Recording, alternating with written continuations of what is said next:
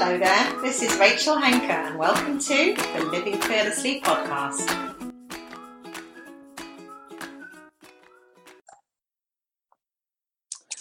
Hello, today I'm excited to have David Key on the podcast with me. So David has a very varied and eclectic mix of experience. So I was trying to think how to introduce you, David, and I will do so, but welcome and thank you for joining me today. You're welcome. It's nice to be here. It is, yeah. Really excited to have you. So David is the author of a new book, a three principles-based book called Joyride. And one of the reasons I wanted to have David on the podcast was because I kept noticing in Amazon that our books, Living Fearlessly and Joyride, were often purchased together. So I thought this is a perfect compliment for readers, you know, for listeners to the podcast, to find out more about David's book and his work. So David has so much experience, years and years of experience in training, coaching and NLP background. So I'm really fascinated to have a conversation today with you, David, about what's changed for you as you've started to shift into sharing from a principles approach, which is for listeners that are new to the podcast, that's what Living Fearlessly is based on, the principles. And David and I both work from these wonderful principles. So we're just going to have a chat today about what's kind of going on for you. So David, do you want to tell us a little bit about your book to kick off? Because I was just reading it and I love it. Starting off with a promo. How cool is that? Hey, you know, we spoke a few years ago, right, about creating our own books. I remember that conversation. Yeah, me too. But previous to that conversation I had with you, I'd had the idea of bringing out a book about 10 years ago. And I wanted to create a book. It was based around my work at the time, which was NLP, and it was around sales because prior to getting into personal development, that's where I spent most of my time working in the IT industry. Mm-hmm. I ended up working for the former MD of Apple computers in sales. So I really felt that the title Stop Selling Now, Come to Your Senses was the book that I got around 30,000 words and there was something that just didn't feel right. Mm-hmm. Really didn't. Then I came across the principles a few years later, which, you know, I'm happy to share how I came across that and the defining moment. But up until that point, I had the idea of a book, but it never got out there into the world. And then came across the principles. And one day I was sitting in the living room, I think just staring at some nonsense on the TV. And it just sort of came into my head instantly. It was just one thought.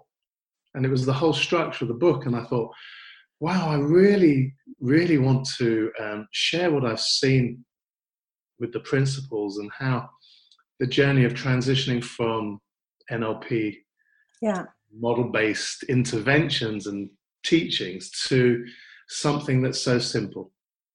Yeah, wow. And I wanted to get that message across, and it sort of popped into my mind based on a road trip that I did back in the early 1990s. It was probably one of the most beautiful holidays that I'd ever had, and that memory has stuck with me for years. And I went on holiday with Anna, my wife, to Miami. We flew into Miami and then picked up a Mustang, a red Mustang, put the roof down and headed south on Route 1, all the way down to Key West via all the different keys, so Key Largo to Marathon to Isla Mirada to Bahia Honda, all the way down to Key West, which is the southernmost point of the United States, to see the sunset come up in Mallory Square one evening. That was the goal. Mm-hmm. And we did that. We had that trip and it was awesome. And it was something that came into my mind when I was sitting there staring aimlessly at the TV, that I wanted to create a metaphorical road trip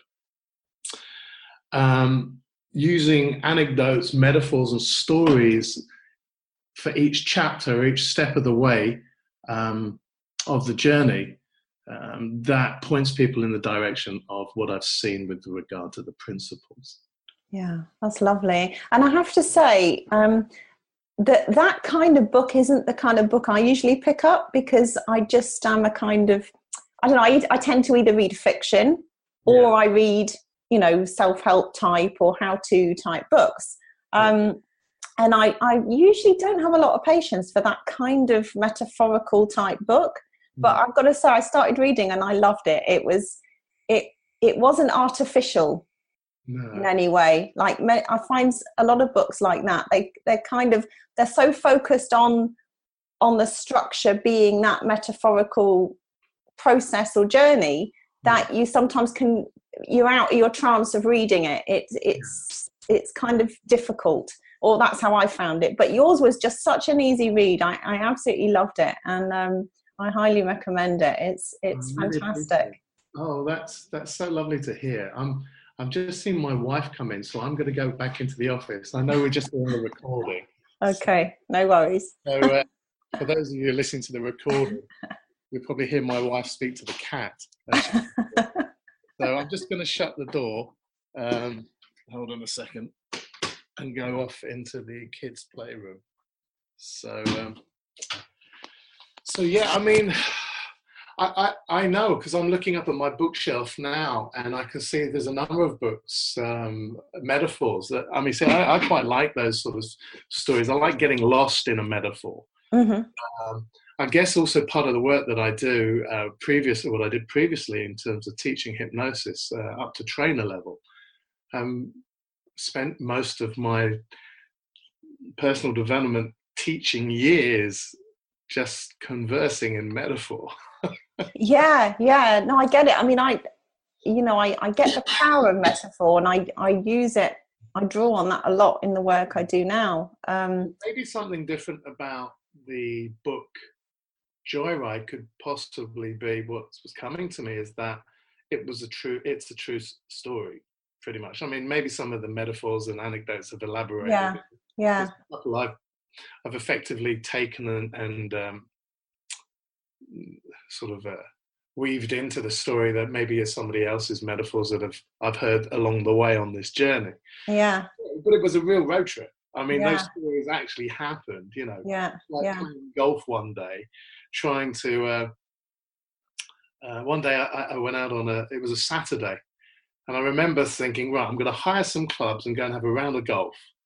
I really wanted to play a golf course in Florida. So I went to this course, got to the sixth hole, and the lake that was in front of me was huge. I mean, it was the biggest lake I'd ever seen. I thought, how on earth am I going to get the ball from the tee onto the fairway the other side of the lake? It looked like it was about 300 meters. Yeah. To the side, and I can only hit the ball about 200 yards at a push. So I was like, this is that. So I hit about three balls, like taking the most mighty driver out of my bag and whacking that ball straight down the middle, and it didn't even make halfway across the lake. And I lost three or four balls into the lake until I looked down to my left and I saw the sign pointing an arrow in the opposite direction. I was actually hitting it the wrong way. So I had to turn around and face the other direction. And then I was like, oh, there's the green. Oops. I'm so glad there was no one there watching. Literally teeing off into a lake for no reason. Yeah. So there's an example of a metaphor to say that human beings are looking in a direction that perhaps whatever the challenges is they face in their world, if they would just turn around and look in a different direction, they might find what they're looking for, right? Yeah. Yeah, absolutely. So that's a real life golf story, but as a metaphor to, you know, a analogy. Yeah. And what comes up for me there is in Living Fearlessly, I do say, I try, like, read this book like fiction if you can. Don't try and do anything. Don't try and make anything happen. And there was something similar that I think you said in your book too. Right at the beginning, I talk about saying, you know, read it like you, if you could switch your intellect on, and you might just hear something, but on a different level, at a deeper level. I mean, I talk about the unconscious mind, but we're talking about something that's innate. That's our spirit. Yeah. That's lovely. So, I say don't listen. Listen to it like you're listening to the radio. Yeah. And the thing that was tricky for me in in getting this understanding was, and I think for many of us, and I'm one of these personal development 30-year people as well, where I, you know, I've studied everything and read, well, not everything, but I've read a lot and I've worked on myself so hard for so long that when you get into this understanding, you start to see it, and people are telling you, you know, one of the big things I say in my work a lot is let it be easy. And it's so hard to let it be easy when you're used to trying to make it happen and trying to, like you say, work from your intellect, isn't it? So, like, how has that influenced your work, David, that big shift from all of the models and having people work on themselves? And well, you know, I think us seekers, you know, whether we're trainers of NLP or hypnosis or some other modality from the world of personal development,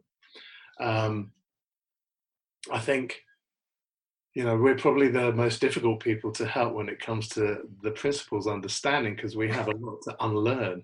Agreed. Right. So how was it for me? It was a challenge at first. If I sort of rewind to how I came across the principles, I went through a personal challenge in my own relationship, my marriage, and it was heading over a cliff. And someone introduced me to a book written by one of a principal's teacher and on relationships. And I read the book and didn't mean anything to me. Didn't get anything from it. I didn't realize how busy my mind was at the time and how I was stuck in my intellect. But hey-ho. Then someone passed me a book by a guy called Michael Neal, who we both know, became friends with Michael, like yourself, and again, unfortunately, sorry, Michael, but didn't fool me either, right? Then I read a book by Jamie Smart. I was like, no, that didn't do anything. It's like, really, what's everyone raving about? That's not where it's at. You need to control your thoughts. You need to manage your thoughts, and you need to do this with your thinking. And you be in a peak state all the time, you know, working on yourself. Yeah. So I didn't hear anything, and things still weren't working out. And then someone suggested I looked at some videos online. There was a course which I purchased, and on relationships with regard to the principles. And I was watching it with my wife, and she changed in front of my eyes. Wow. Now, she's not in the world of personal development. So she saw something and she changed. And then I suddenly had a bit of hope, but I hadn't seen anything. So I was a bit frustrated. I was rewinding the video, looking for the model and the technique. What happened? You can't just speak to somebody and they just suddenly get over their shit. You know, it's like, how the hell does that happen? You know, my thin slice of expertise was knowing how to find out that stuff. So, so I was looking for the invisible that I would never find on the videos. Long story short, one day I was really cross with Anna, my wife, and then I saw she wasn't even in the house. I drifted off into one of those thought-created experiences of being pissed off, for want of a better word, and I saw, oh, I'm doing this. I'm becoming self-absorbed in my story, or this judgment, or this thought, and the feeling I'm getting from it is really unpleasant, and I don't like it. And I saw that there was nothing for me to do in the moment apart from just be the observer of that thought. And it just sort of almost like, I'm just thinking of a fresh metaphor, but it was just like, sometimes, you know, when you look in the light, bright light, and then you close your eyes and you see the little red dot in your, you know, with your eyes closed, you see the light, and then it sort of floats across your, and then just disappears, where you get blinded by the light. Well, that thought was like that. It was almost like I watched it float across and disappear, and then the feeling went, and I was like, I've got to learn about this more. That was a mini defining moment.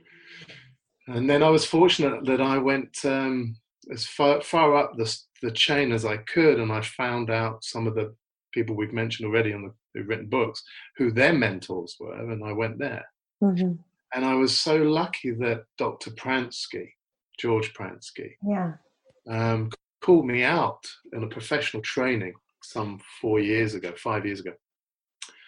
and had a coaching session with me. And I had an experience that can't be described, apart from I felt different instantly, and it just keeps getting better.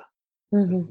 George, at the end of that, said he'd like to mentor me, and I ended up living with him and Linda and hanging out with Barb Patterson, and many of the other principals' teachers are my mentors now. Yeah. So that was my grounding piece. Mm-hmm. Mm-hmm. So to answer your question all the way back, it wasn't easy. I remember many occasions sitting down, you know, as an apprentice, learning and understanding the whole piece with regard to how to have a coaching conversation, the principles, but there was so much I hadn't seen. And all I remember a couple of things. One of them was going up to Linda Pransky and saying, "What's this feeling everyone keeps talking?" Seriously, what was this feeling? I think I was asking that one for about a year, even though I'd experienced it. Yeah. I hadn't identified. Yeah, that's the feeling. I was immersed in. Yeah, that's really cool, because for me it's the opposite of that. It's right. I kept having that feeling and knowing I was having it and looking for it. Ah, I see. It was amazing. It was like this blissful feeling, and I knew that I was missing something. So I was always seeking how to be in the feeling all the time, but it became like almost like an obsession with flow and happiness, and more of the if I work on myself more, I'll be in that all the time. So I was really actively seeking the feeling. I just wanted to know what it was. So when it visited me, I could go, there's an insight. Don't need to work it out. Yeah. So it's a really wonderful experience. But again, many challenging because of my intellect and how busy my mind was, that I got to the end of my apprentice, and effectively I sat down with Dr. Pransky. And he said to me, you're 35% improved since you started. So if you come in as a coach or as a people helper, you're 35% improved. That's really good. If I was your tennis coach, he said, he used this metaphor. He says, if I was your tennis coach, I'd say, everything about your game is great, apart from one area. And because of that one area, you're never going to win Wimbledon. Like, ouch. That was an ouch. So I said, so what's the problem? And he went, well, it's your toss. It's no good, which translated into your ability to listen. He said, you're not very good at listening. Mm-hmm. And I was like, I listen to everything that comes out of your mouth, George. I sit on the edge of my seat, paying attention to everything. You said, I know, that's the problem. And I just didn't get it. And then he shared a metaphor with me. It's no point in me sharing it, but he shared a metaphor with me that hit me right between the eyes. And I knew in that moment what he meant by listening, and then I heard. So it just kept getting deeper and deeper, richer the feeling. And then I said, I feel amazing. And he's like, well, that's small potatoes in terms of how you could be feeling. I'm like, what? Seriously? Does it just keep getting better? Mm-hmm. So the learning curve was instantly steep. So hang on, David, one second, because I know people are listening and they're going, what? Just tell us. It's like, it's difficult to explain. This is such a simple understanding that is so difficult in words sometimes to translate. Yeah. So I know you can't translate your insight for someone listening, because we have to experience our own insights. Yes. But just tell us a little bit more about what you mean about the listening. Like, you were listening, you're on the edge of your seat, you're hearing every word. Yeah. So what do you mean that you then sort of were listening? Well, then he shared a metaphor. He said, so this is how heartfelt and how dedicated the Pranskys are to their work. Mm-hmm. He said, you're good to go, you can go, but if you want to play in the, you know, if you want to win Wimbledon, basically play at the top of your game as a coach, then the weakness in my game was my ability to listen to the innate intelligence that's guiding us when we're having a coaching conversation, as opposed to in my head, trying to work out what I need to say next. All right. So there's listening to the old stuff in your head, what you did in the last coaching session, how you helped that person, and then calling upon something that's quite old, even if it was yesterday, as opposed to having nothing on your mind and being in a feeling that something informs you to say that can hit the client between the eyes, and you could never have pre-planned that. It's the intelligence of all things that's informing you. So George shared a metaphor. He looked at me and he said, look, I'll help you get to the top of your game, but you need to come back. So it was the best remedial class that I'd ever, you know, it was like detention, come back for another week, and then I'll teach you how to listen. But then he shared the metaphor, and the metaphor you've probably heard before, but I'm going to share it because there may be some listeners that haven't. Mm-hmm. So he said, I can see you're really frustrated. And I was really bummed out, because I've just been informed that, you know, I'd improve, but I'm never going to win Wimbledon, you know. I'm quite a sort of competitive sort of chap, so as you probably gathered. So I was really put out. But then he made the offer, he'll help me sort that part of my game out. And the metaphor, he said, I can see you're frustrated. My kids, my grandkids, I took them to Butterfly World last week. And they were really frustrated because they were running after butterflies. Mm-hmm. They were trying to catch them with their net, and after about an hour they hadn't caught any, so they came running back to him. I said, Grandpa, can we go? I said, what do you say, George? And I said, yeah, of course we can go. I can see you're frustrated, or I could teach you how to catch butterflies. And the kids said, show us how to catch butterflies, Grandpa. Mm-hmm. I said, what do you do, George? He went, well, I just went back in. And I stood there with my hands and arms open. And I said to the kids, shh, wait. And then a butterfly landed on my hand. And in that moment, I had an insight. Yeah. I won't share what the insight was, but I saw in the moment what listening was. And everything changed from there. And then it just keeps getting better. Yeah.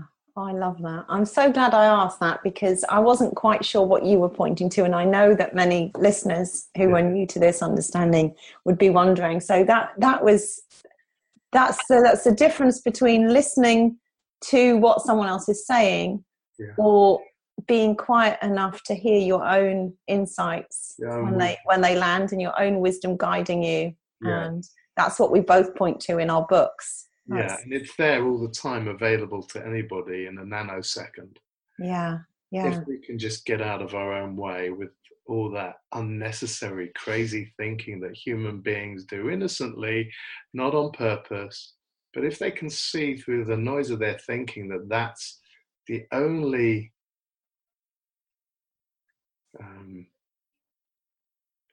thing they need to realize in order to have a better experience of life. Yeah. That's we are wonderful.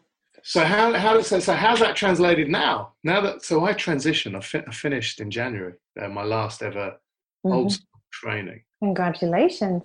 Thank you. Well, people had signed up a couple of years ago, so I had to honour that.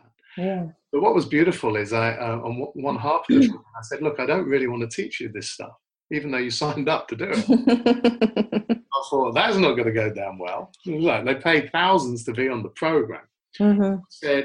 I said, but here's the alternative. I can teach you the old stuff that I don't use anymore, but it's not necessary. Yeah. I can ruin my business right this moment by not giving you what you think you're going to get. So if one person in the room wants me to do what they paid for, then I'm going to teach the whole group, because I think that would be respectful, but I don't want to do it. Mm-hmm. I want to teach you this new understanding that I teach with my private clients. Yeah. Hands up if you want me to teach you the stuff that you've paid for. Not one person put their hand up. Wow. How cool is that? Yeah. So I'd actually had transitioned sort of slightly before. Yeah. But yeah. But what's really interesting is I ran an event on Saturday, and it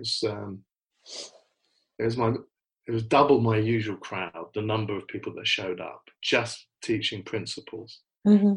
I wasn't even teaching the principles. We were just having a conversation, and I was blown away that I had a little bit of anxiety, and I knew it was just insecurity about doing something that's unplanned.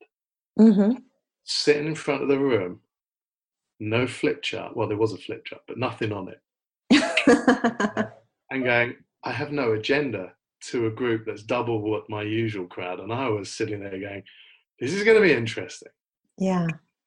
I have to get out of that, my thinking, and see what shows up. It was probably the most powerful training experience I've ever had the pleasure of facilitating. Yeah. The transformations in the room were awesome. Mm-hmm. And the feedback has been, wow.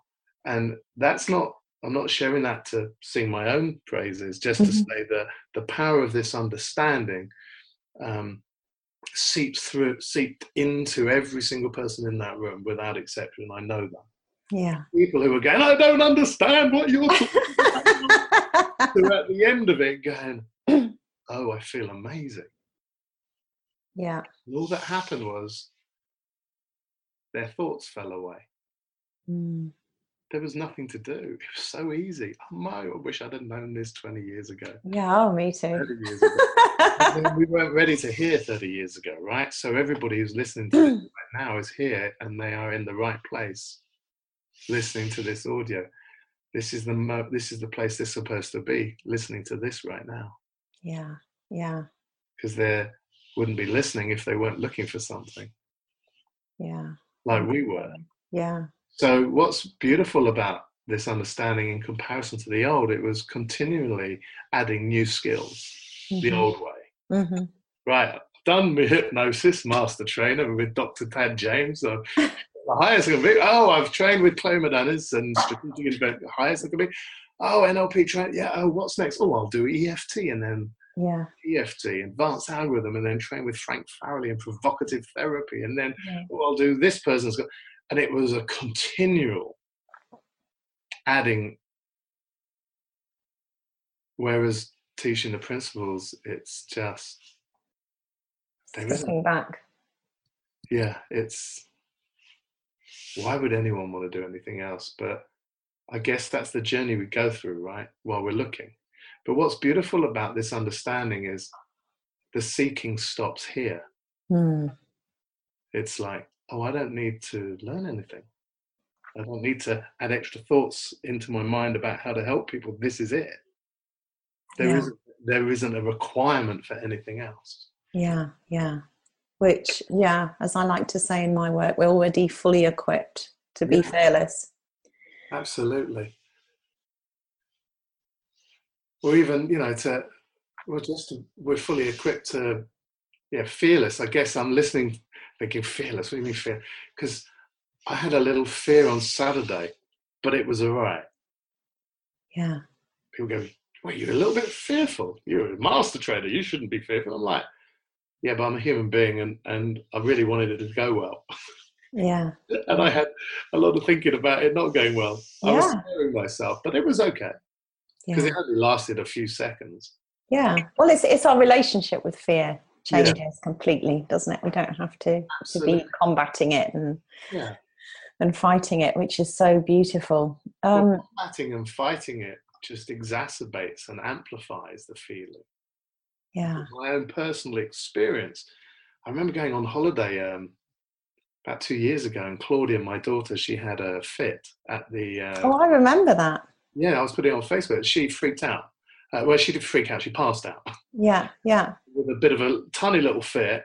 And we rushed her off to hospital, and everything sort of worked out. She got to hospital. She was dehydrated first time. Mm-hmm. She'd had something, and she passed out for a second at the table and then was awake and a bit disorientated. And the Croatian and health service were amazing, sorted everything out. And then we got home, and then I posted on Facebook, and that's when I started to feel the anxiety. So up until that moment, my realization was this: mind had our back, and everything was great. Mm-hmm. Till after the experience, when we started thinking about what happened in the past, like earlier in the day, and we started going, "Oh my God, it could have been a lot worse." Yeah. So I saw in the moment, wow, we do that to ourselves. We just go over something that worked out all right and create a what if scenario, and then it's like really interesting. But then what was happening next? My consciousness dropped. I was in a low mood, feeling really grumpy for the next day, the next morning, and everything had worked out fine. I couldn't understand why. I was pacing up and down the beach, trying to get out of this feeling, trying to work out what was going on. This went on for 3 days.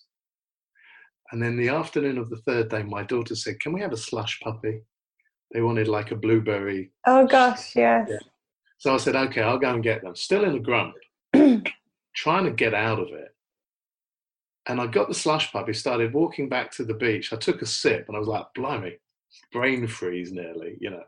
And I took the sip of the slush, and then instantly I saw, oh, the feeling's gone.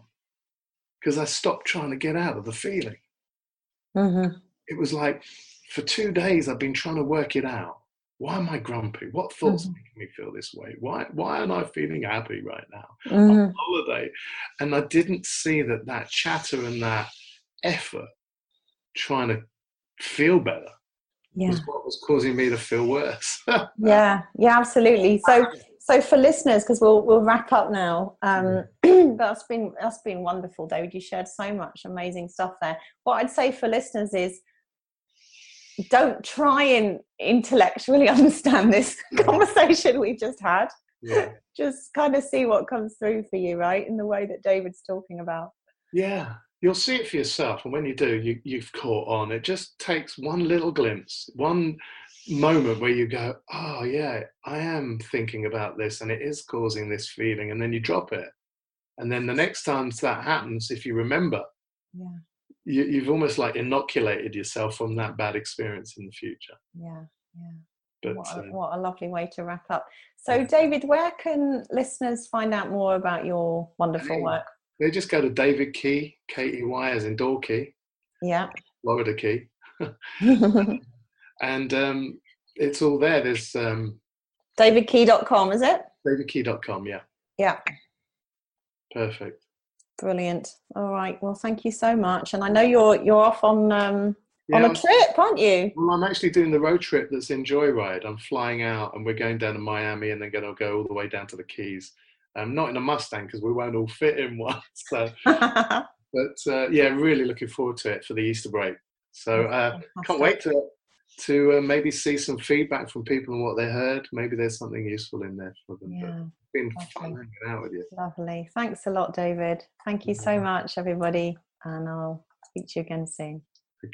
Thanks for listening to the Living Fearlessly podcast. To begin your own Living Fearlessly journey, download your free Living Fearlessly kit at www.livingfearlessly.co.uk/gift.